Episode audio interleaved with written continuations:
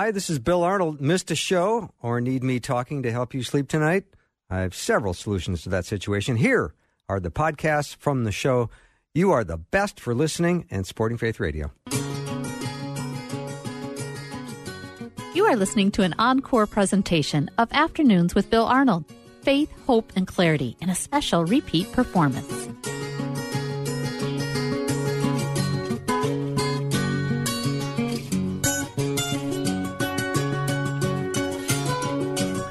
And a warm welcome to Afternoons with me. I'm Bill Arnold. I'm looking forward to spending time with you today. I hope you've had a good day. I love uh, Psalm 139, one of my favorites. I start, I'm starting in verse 13 right now. For you created my inmost being. You knit me together in my mother's womb. I praise you because I am fearfully and wonderfully made. Your works are wonderful. I know that full well. My frame was not hidden from you when I was made in the secret place when I was woven together in the depths of the earth, when your, your eyes saw my unformed body, all the days ordained for me were written in your book before one of them came to be.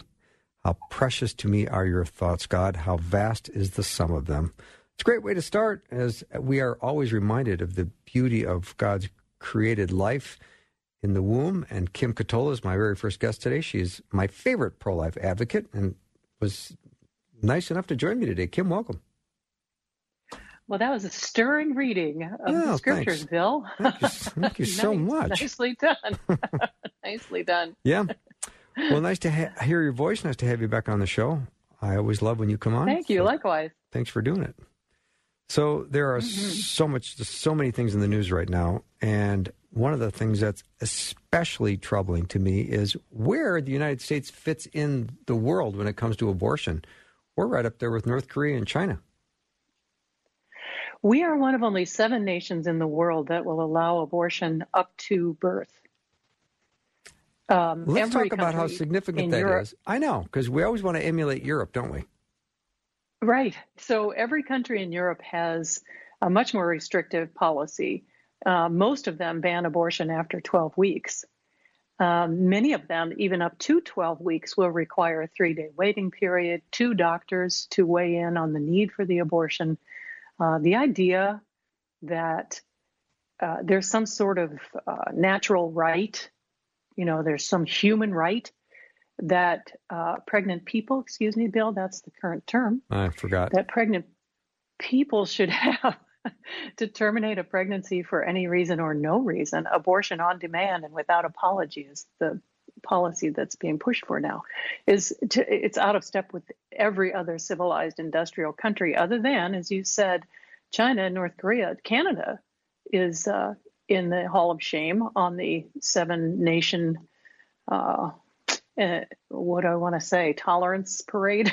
Yeah. Um, Canada allows has a very liberal abortion law, but you know Canada was in step with the United States in the 1970s when these laws were being written. Most of uh, the Western world followed the UK that had a pretty liberal abortion law change in the late 1960s. So yeah, it's um, people what people don't know about abortion is deadly, not only to the unborn but really to our um, to our national culture.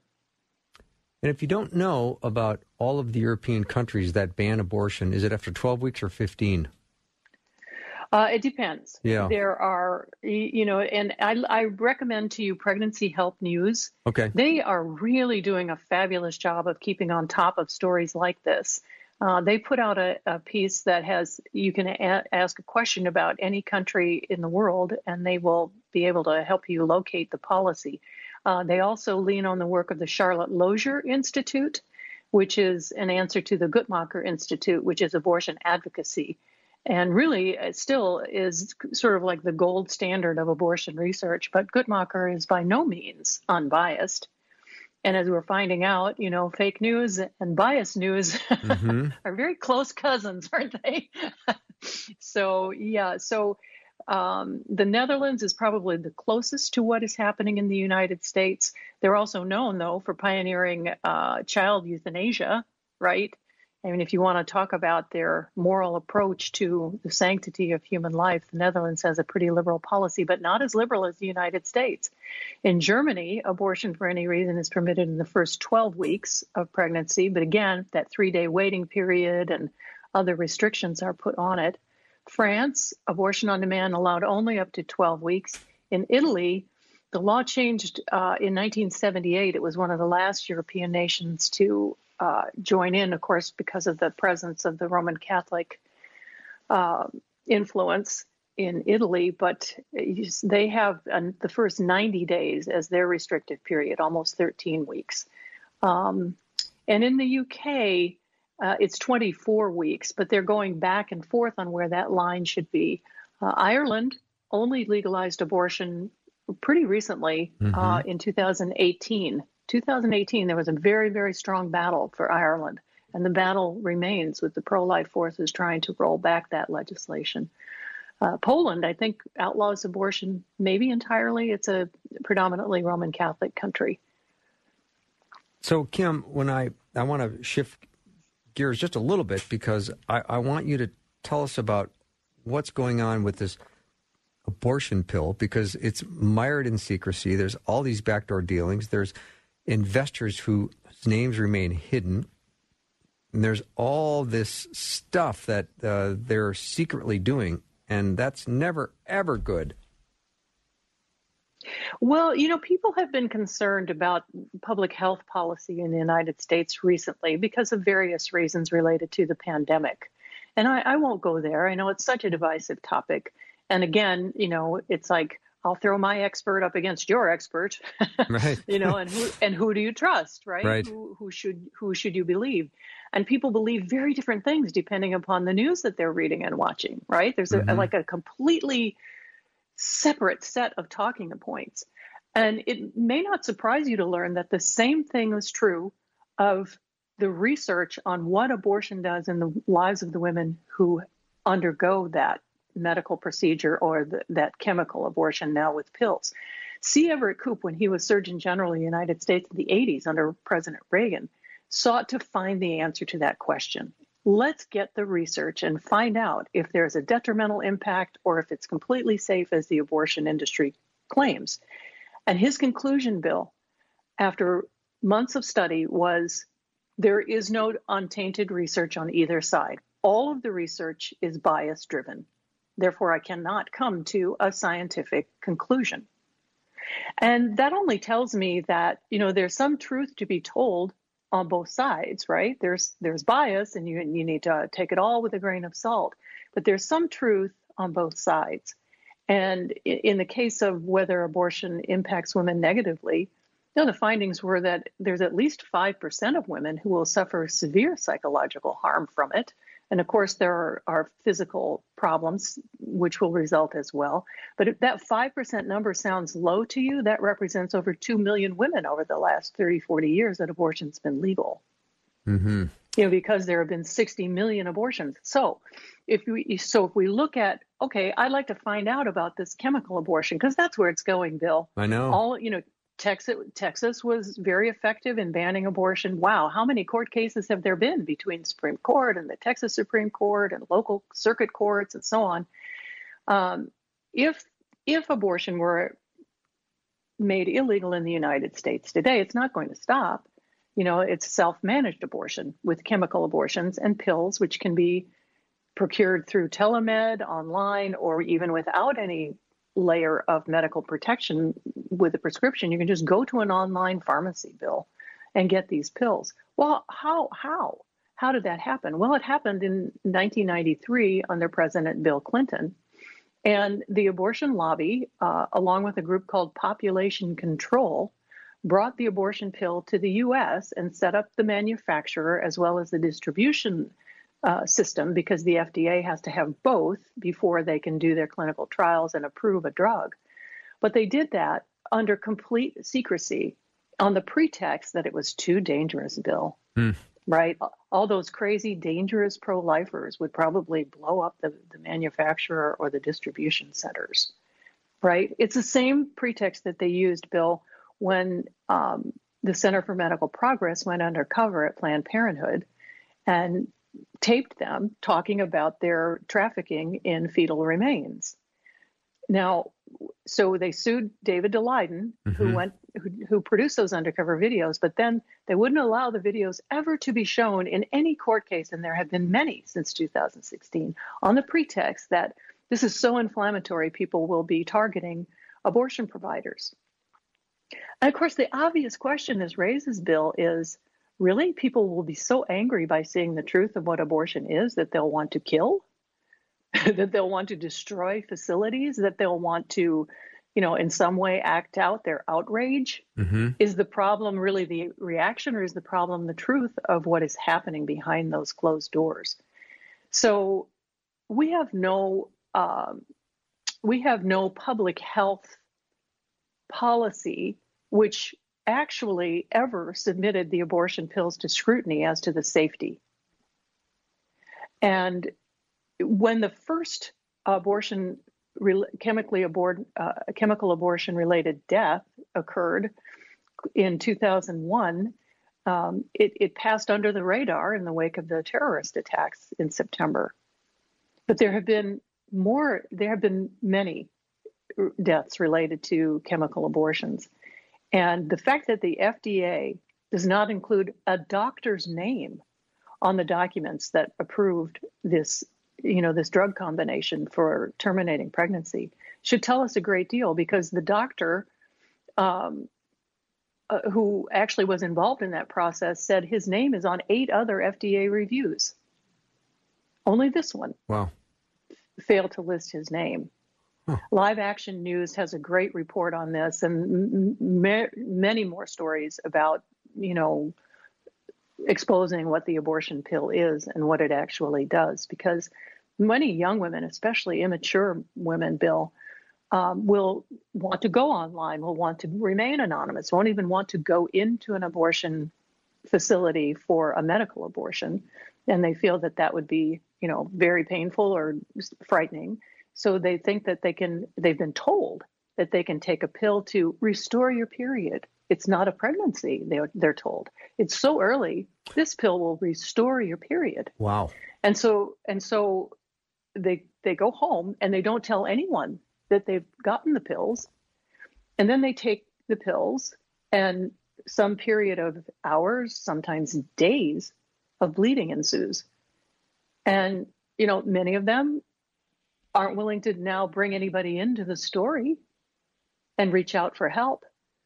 And medically, there's no one to go to if you got the pills from the internet, and sometimes even if you got the pills from a telemed provider, because they tell you go to the ER if you have any problems or any you know side effects that you can't control.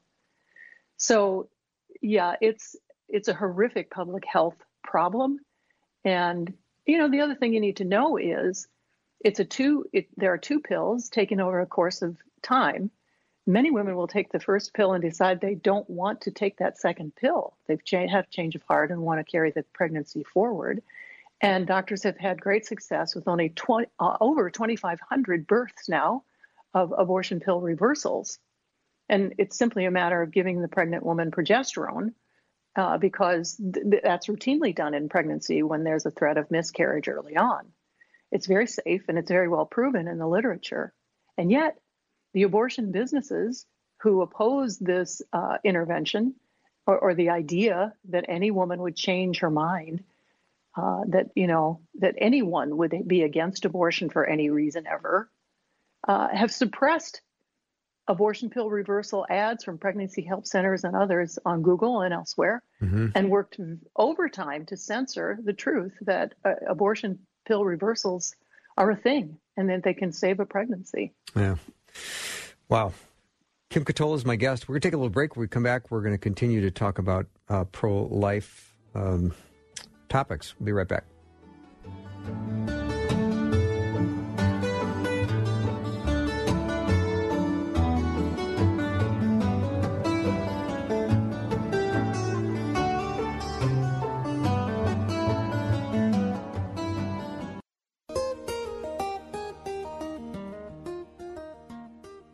are listening to an encore presentation of Afternoons with Bill Arnold Faith, Hope, and Clarity in a special repeat performance.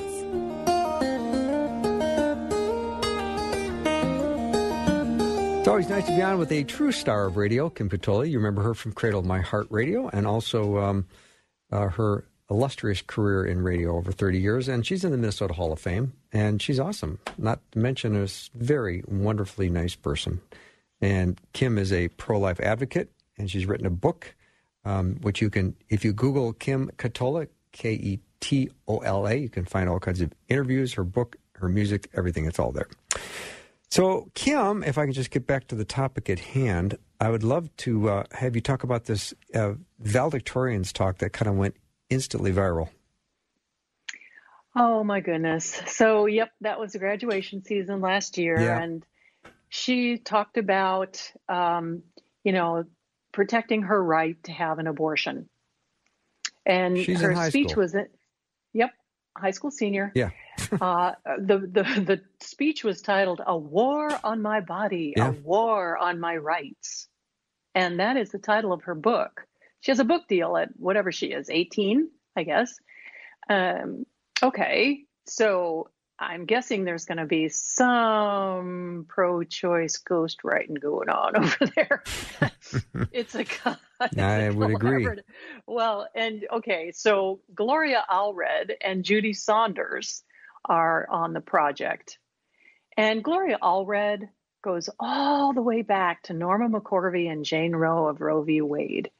And Gloria Allred has never met an abortion case she didn't love. hmm Um, she has profited over the misery of abortion her entire life. So, this book is going to compile stories across generations from medical professionals to reproductive rights activists to prominent women's rights attorneys.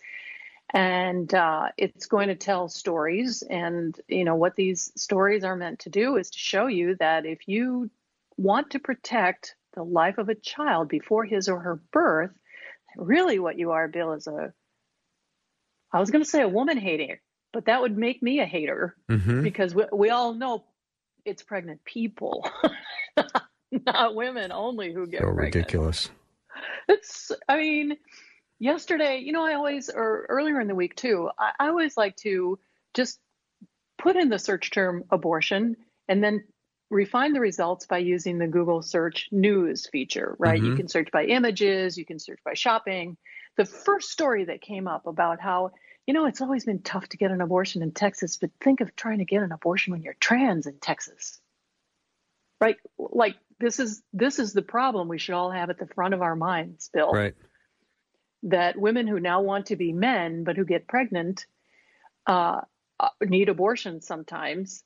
And I guess, you know, I mean, the, the problem medically is they're taking testosterone and they don't think they can get pregnant, but they still can because you can't fool Mother Nature. hmm So, uh, you know, then they want to terminate the pregnancy that they didn't think they were capable of because they thought they were men now, apparently. Uh, But you can't even find out the number of people who have become pregnant who are trans.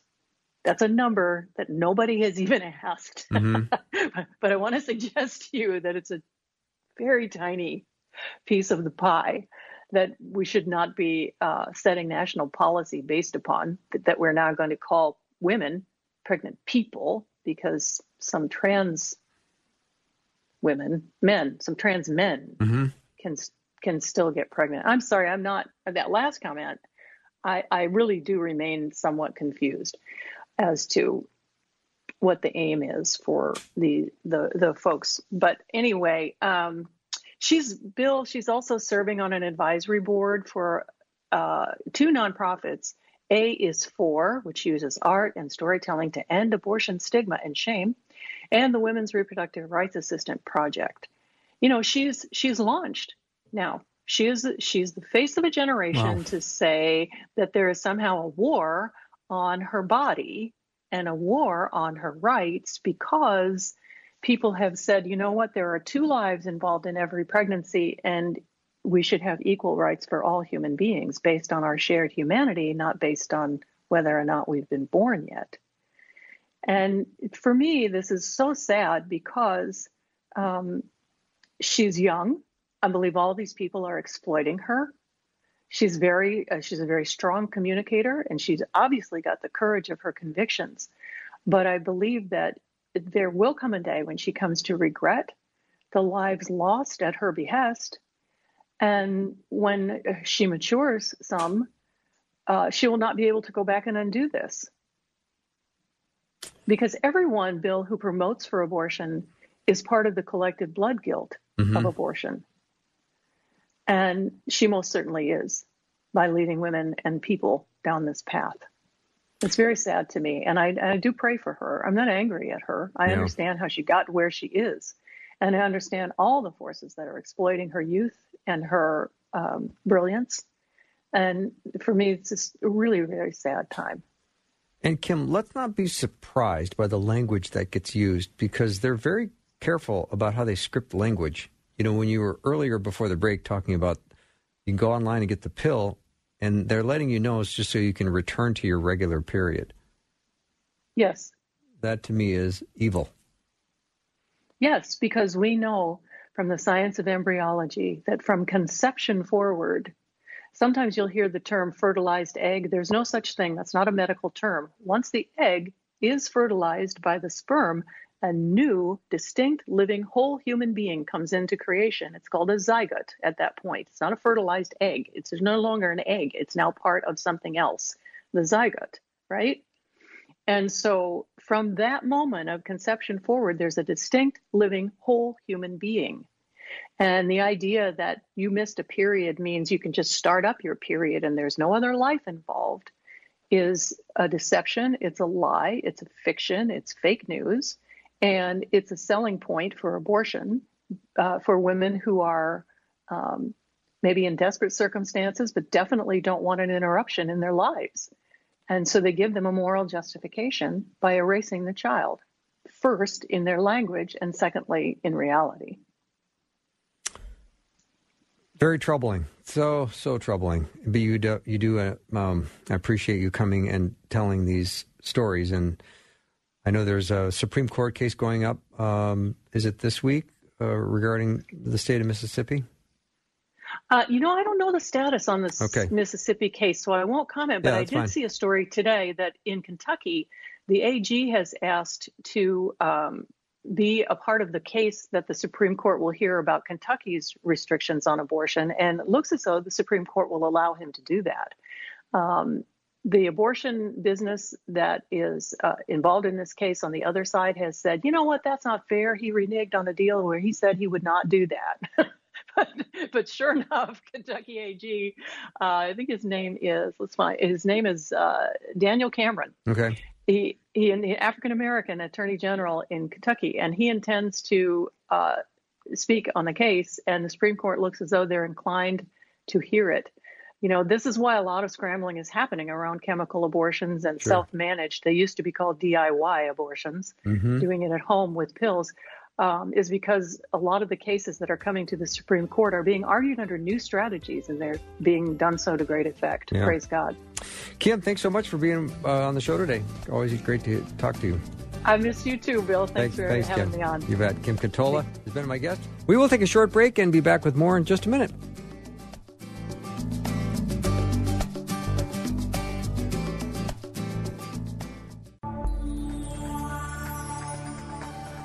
Are listening to an encore presentation of Afternoons with Bill Arnold Faith, Hope, and Clarity in a special repeat performance. Let's get it started. Jump in your car. Yeah. What's for dinner? It's the afternoon show with Bill Arnold. I want to make sure you get ready for Christmas, and we've got a wonderful promotion going on here um, with Susie Larson's new book prepare him room. We've got a couple of uh, devotional bundles, which when I say bundle, I mean there's two copies that you would receive if you were part of this drawing and you were to win. It also includes a pretty swell set of uh, quote graphic cards, which you can use it as an inspiration or pass them out to somebody who might need to be inspired and encouraged. Anyway, all you have to do to uh, get in on this is to go to myfaithradio.com and check it out. So, November is Cancer Awareness Month, and uh, I wanted to have a guest on that can talk about a journey with cancer. Many of you ha- have had journeys with cancer, and you know um, that it's it's a very challenging time and nerve wracking. And I walked uh, through my guest's uh, journey with him. I've been doing it for a while. He is the co host of Real Recovery, George Fraser. This is a man who stopped being a vegan the day he was told he couldn't eat meat. George, That's welcome. true. you were all on board until you found out you couldn't have a hamburger. Then you said no more. You know, it's I'm always grateful to be on your show, especially when it's not the early morning uh, late show anymore. And uh, I, I feel swell. Can I tell you that? I'm glad to be here. Well, I haven't asked you how you're feeling, but I do care. So, how are you feeling, George? Swell. I, I haven't heard that word since I had a coloring book. So, yeah, I think I heard that on I Leave It to Beaver a long time ago. Yeah, how are you doing? You good? Yeah, I'm swell.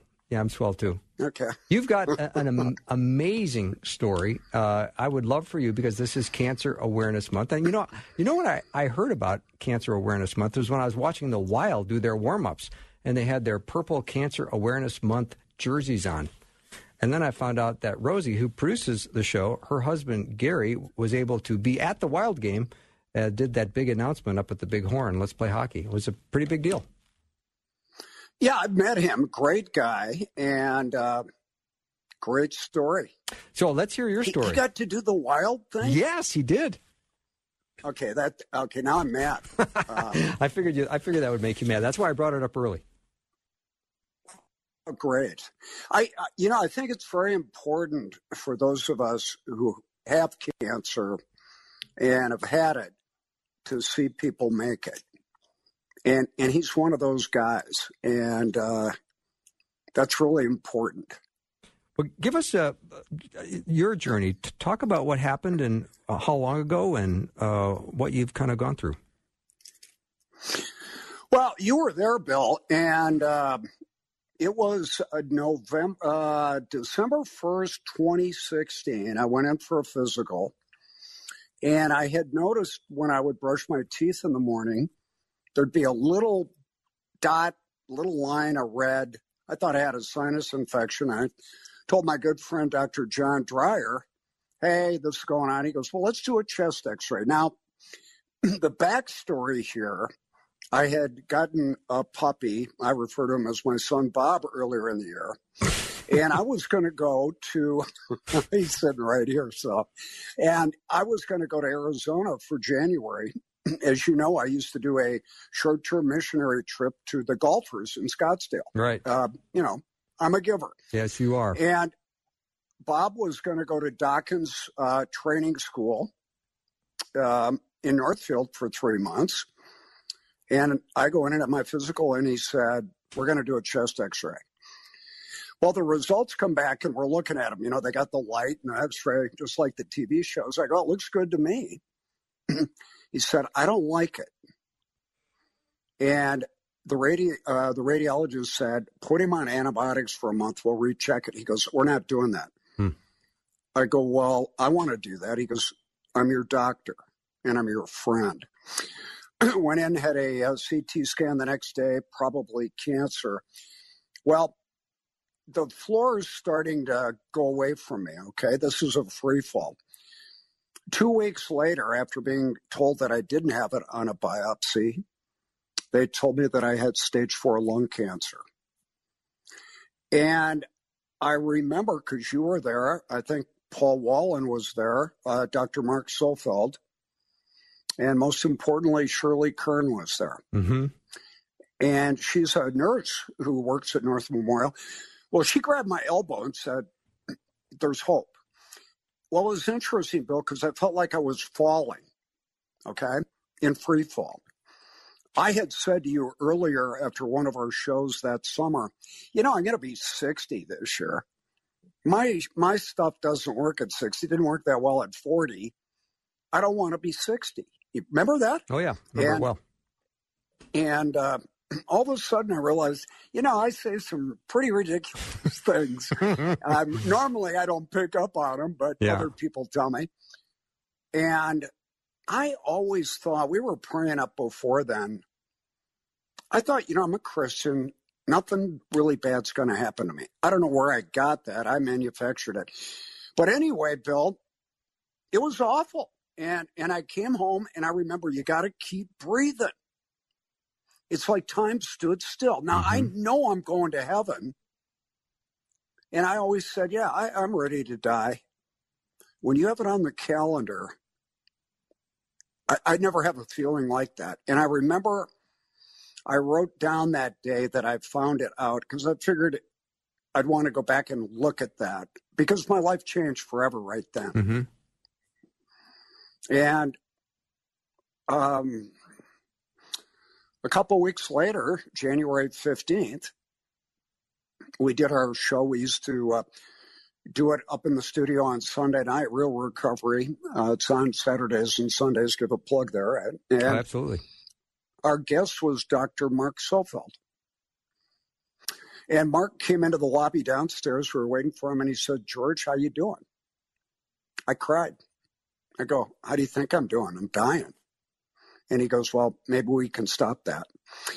And the first part of our show, it's just you and me. He got on his computer and was emailing a bunch of his colleagues. We did the show. And the next day I got on Keytruda. But what had happened before that, Bill?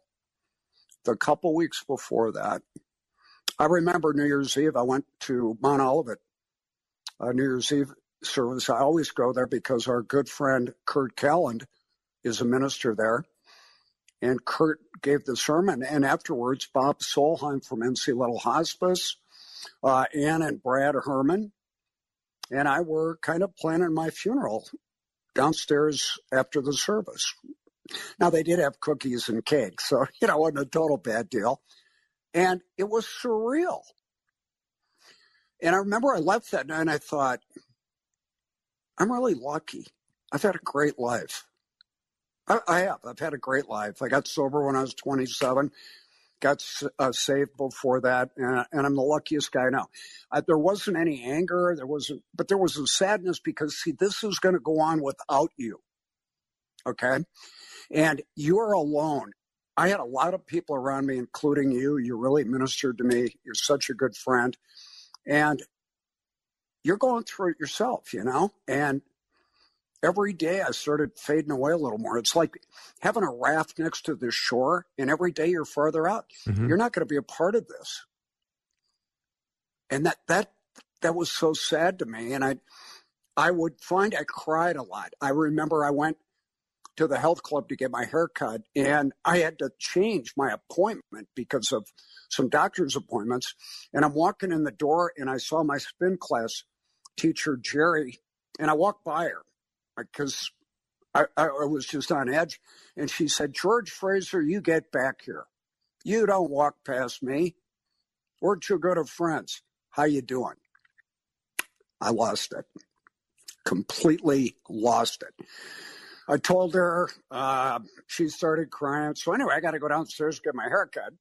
I got a, a different stylist and she sees me and she comes over. She, the place is full. George Fraser, you've got another stylist. How could you do this to me? I said, I'm sick. And I lost it.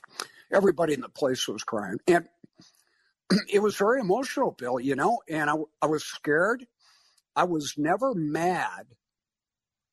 I just never thought that dying would be, as it sounds really stupid, overwhelming. I didn't have a plan B, you know.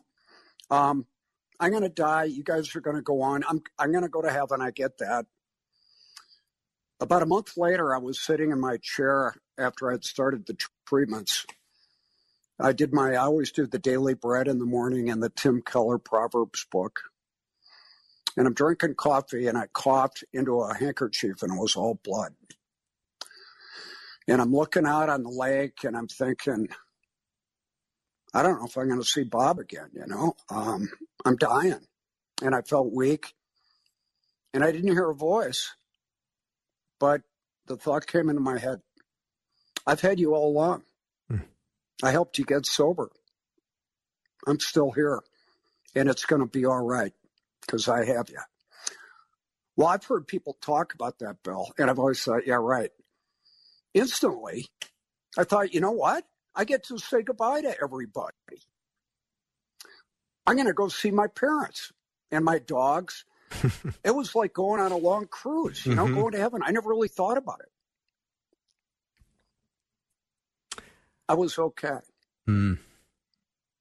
And the reason I share that is I went from total despair. Uh, both my parents died of cancer. My dad esophageal, my mom breast. I didn't want to go through it because, see, you know, every time before you get sick, you know you're going to get better. But this time you aren't. And there's no plan B. You know, usually you have a problem, you go, well, I'll call Bill. I'll call Tommy. I know this guy. I'll try this. There's nothing. Right. You're going. And God showed up. And I got to say goodbye to everybody. And I thought, you know what? How did I miss this? Hmm. Why did I live my life thinking about so much about what was going on here when this isn't my home? Why did I do that? Because this is all you know, okay? But what happened was my faith went from a belief to a knowledge. I met God. God showed up. Wow. Now, we joke about this, Bill, and I'm going to tell your listeners that this is a joke. I find it very funny. But I remember after I, I had lived a couple years, you said to me, once again, you disappointed everyone. I just love that. But, but we did not lose the ability to laugh. And I got on this drug, Keytruda. Now, I had a nine centimeter tumor in my leg and a four and a half centimeter tumor in my lung. Always an overachiever, And- George. Yeah, thank you. How are you on time here? Uh, we're good. Another minute. Okay. Yeah. Okay. I got a minute. Thanks for being on the show, George. You were great. And, you know, you were there when I got diagnosed, and I had a picture taken on my cell phone of Mark Sofold and I, the doctor. And I look back on that and I thought, why would I do that? I'm not on Facebook. Hey, I'll post it. I'm dying. Guess what, everybody? Send me money, you know? and but but what happened was I go in for my first PET scan three months later. And I walked in and the oncologist, Dr. Vermula, said, How you doing, George? Well, I had read the chart. They had me at palliative care, which I didn't know what it meant. That's to keep you comfortable till you die, right? Mhm. Yeah. And I said, You tell me, how am I doing? He goes, Well, I heard you're a man of prayer. I go, I am, especially when I'm in trouble, which seems to be a lot of the time. He goes, Well, take a look at this. Here's the December, four centimeters in your lung, nine centimeters in your leg. this is yesterday. The tumor in your leg is gone. The tumor in your lung is half the size. This doesn't happen. I go, You're kidding. I thought maybe, hey, you know, maybe I'm going to be around for a while. And this drug is called an immunotherapy. And when you get cancer, your body can't recognize it like it does an infection. But with this, it, it does. And I'm an outlier. It worked great. And so I was able to get half my lung taken out, a steel rod put in my leg. And uh, five years is coming up. Wow. But it took me three years, Bill, to go, I'm not dying. Mm-hmm. George, let me take a break. And when I come back, I want to uh, find out what are some of the things God has taught you through this experience because I know people have said, uh, you know, this uh, has been an amazing experience, and uh, they say some in- pretty incredible things. So I want to hear uh, your side of that story. George P. Fraser is my guest for the. We're talking about Cancer Awareness Month, which is November, and, and George is a cancer survivor, uh, coming up on five years after having been diagnosed with stage four lung cancer. So we'll take a short break and be right back.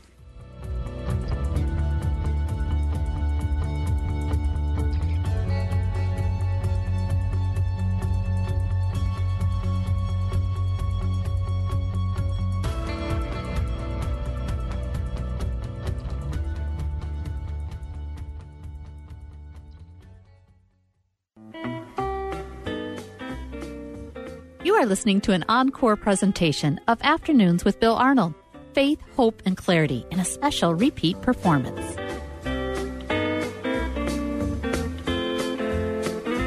Welcome back to today's show. George Fraser is my guest. He is the co host of Real Recovery. We've been doing Real Recovery now for 10 years, and it started off as an experiment where our station manager, Neil Stavum, said at the time, Well, why don't you try it for eight weeks and see how it goes over? And that was 10 years ago because the stories of transformation, people surviving and getting through drugs and alcohol has been uh, quite powerful. And I never get tired of hearing stories of transformation. No, I don't either, Bill. And, and it's a God. We can't see God, but we can see what He does, and that's why I like it. The other amazing thing is, um, Stavum still has a job. I know. You know, I mean, he really, you know, he really took a risk there. What yeah. a great guy. He's in his 45th um, year, if you can believe it. Got a nice comment. Amazing. What a ministry.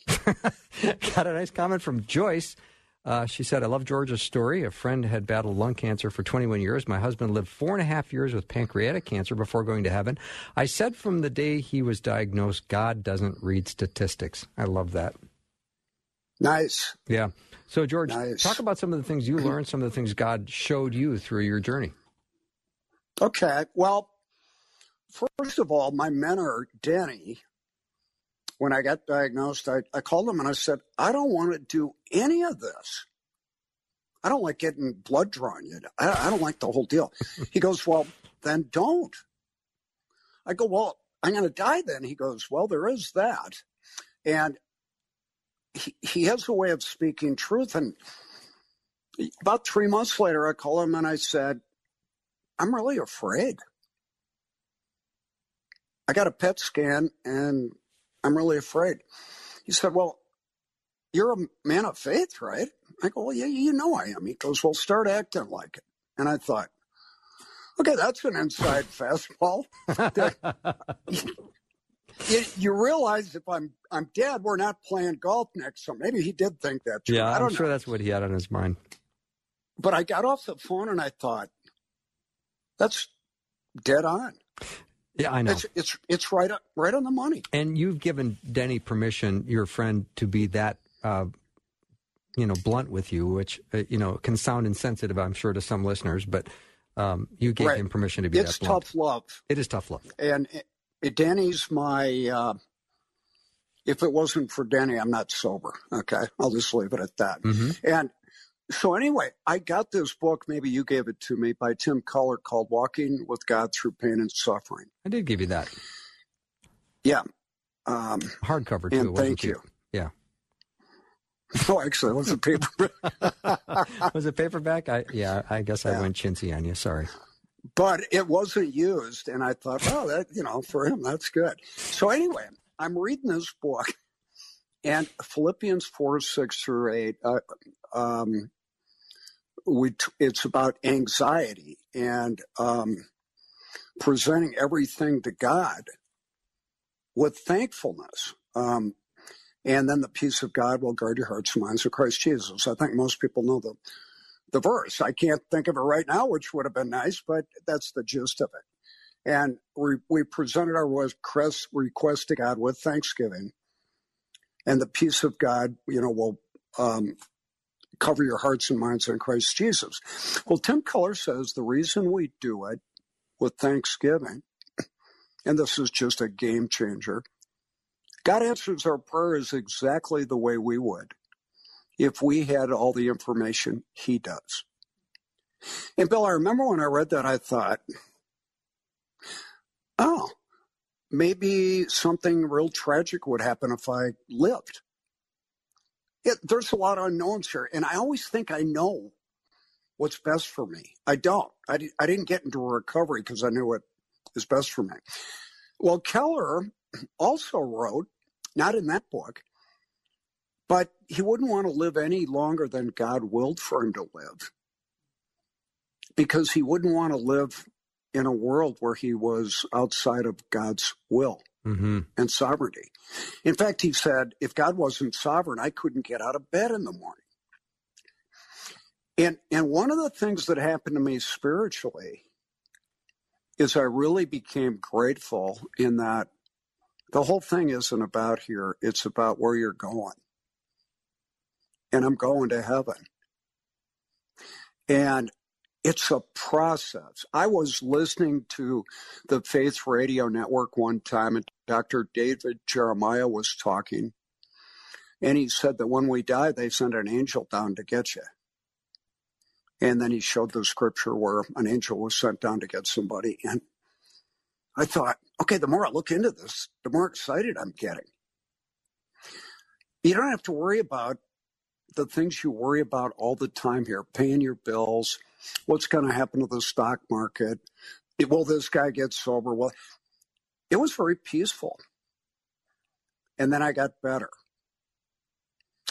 But I realized more than anything else how dependent I am on God in that my next breath comes at the mercy of an all sovereign God. So does everybody else's and that God is a good God who cares and loves for us.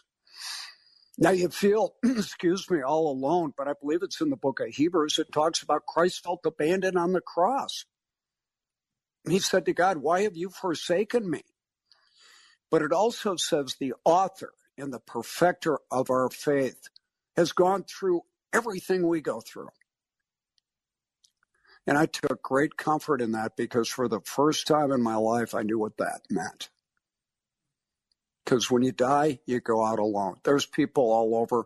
It's great. They care about you, but you become the cancer guy.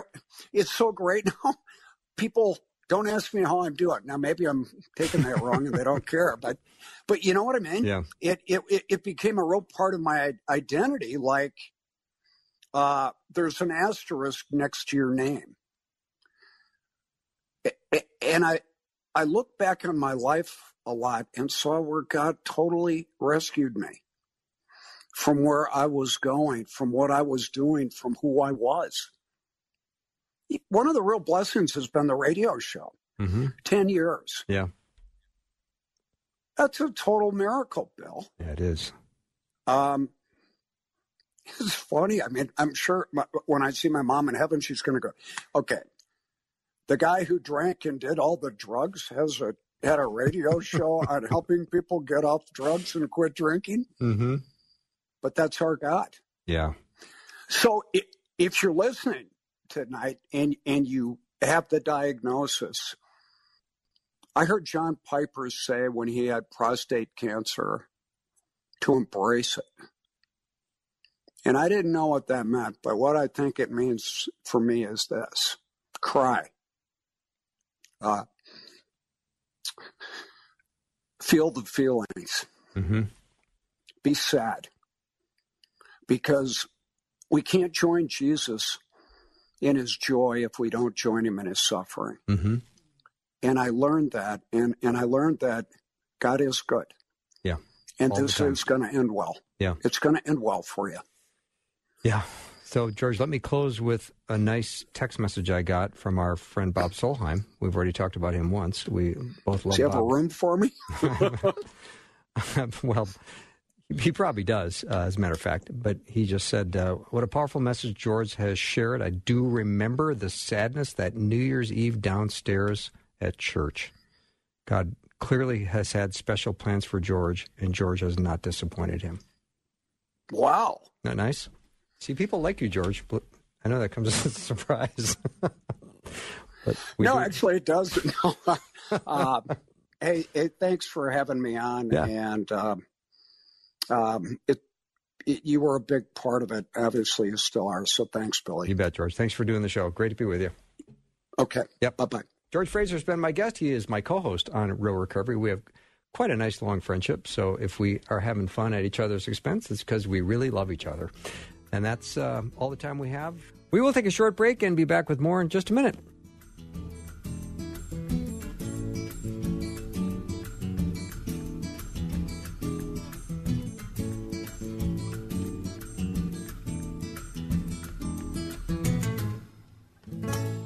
Thanks for listening. Programming like this is made available through your support. Information available at myfaithradio.com.